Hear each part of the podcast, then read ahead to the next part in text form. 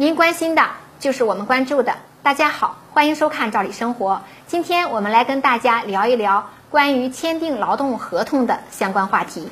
随着劳动合同法的普及和完善呀，用人单位在和劳动者达成用工关系的时候啊，都会签订一份劳动合同。相信很多人手里都有劳动合同。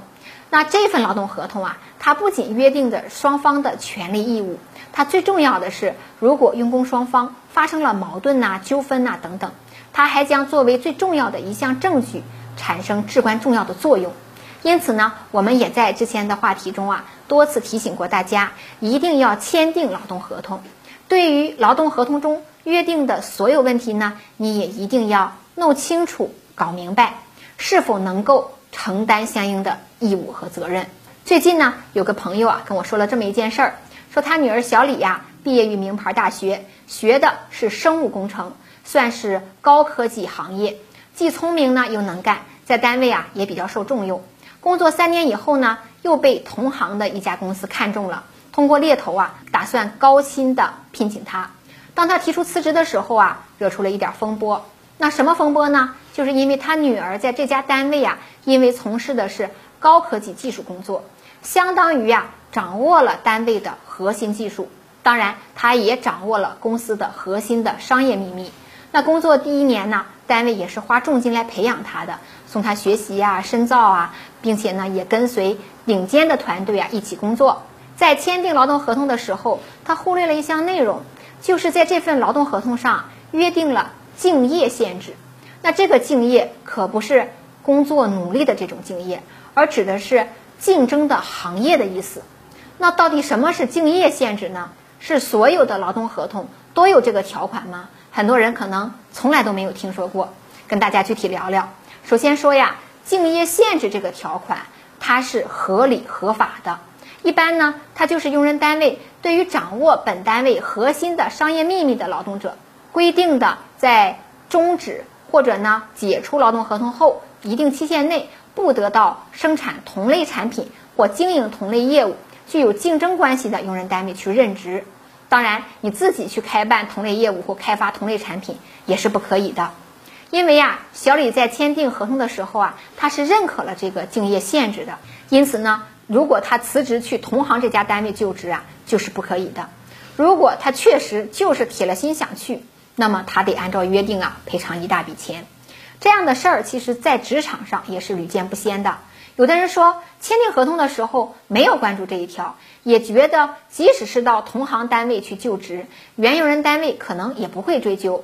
就当没有这个事儿。事实上，因为这项条款而没有成功跳槽的人，或者呢最终赔一大笔钱给原单位，甚至去改行的人啊，是大有人在的。那小李最后的选择呀，他是到国外继续深造。那这个竞业限制，它是针对所有劳动者的吗？这个限制是否有期限呢？相信呀，很多人也关心这两个问题，甚至我猜大家可能还会去翻一翻自己的劳动合同，看看到底有没有这个竞业限制。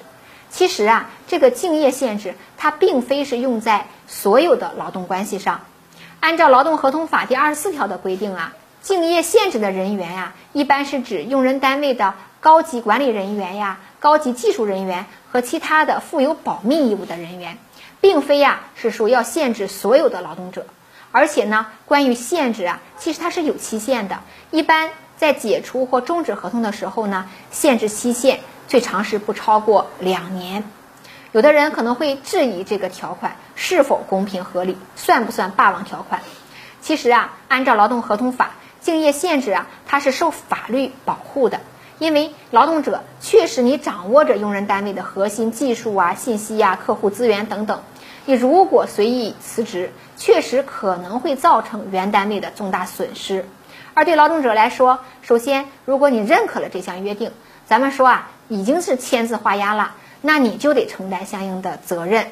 另外呢，需要特别说明一点的是，用人单位啊，也不是说就拿这个霸王条款来制约劳动者，相应的。有了这个约定啊，用人单位在劳动合同的有效期内也是要履行经济补偿义务的，这一点也特别重要。那这个补偿啊，一般它是发生在劳动合同终止或解除以后，在竞业限制期限内按月呀要支付给劳动者的。你从这一点上说，劳动者也并非是被欺压的一方。当然，如果劳动者并没有拿到原用人单位的补偿，也可以去主张自己的权利，至少呢可以争取到劳动合同终止或解除前十二个月平均工资的百分之三十，还不低于最低工资标准的补偿。时间关系呢，关于劳动合同中竞业限制的相关话题，咱们就先聊到这儿。我们也再次提醒大家，你一定要认真的对待你签订的劳动合同，不要让一些条款。羁绊了发展的方向。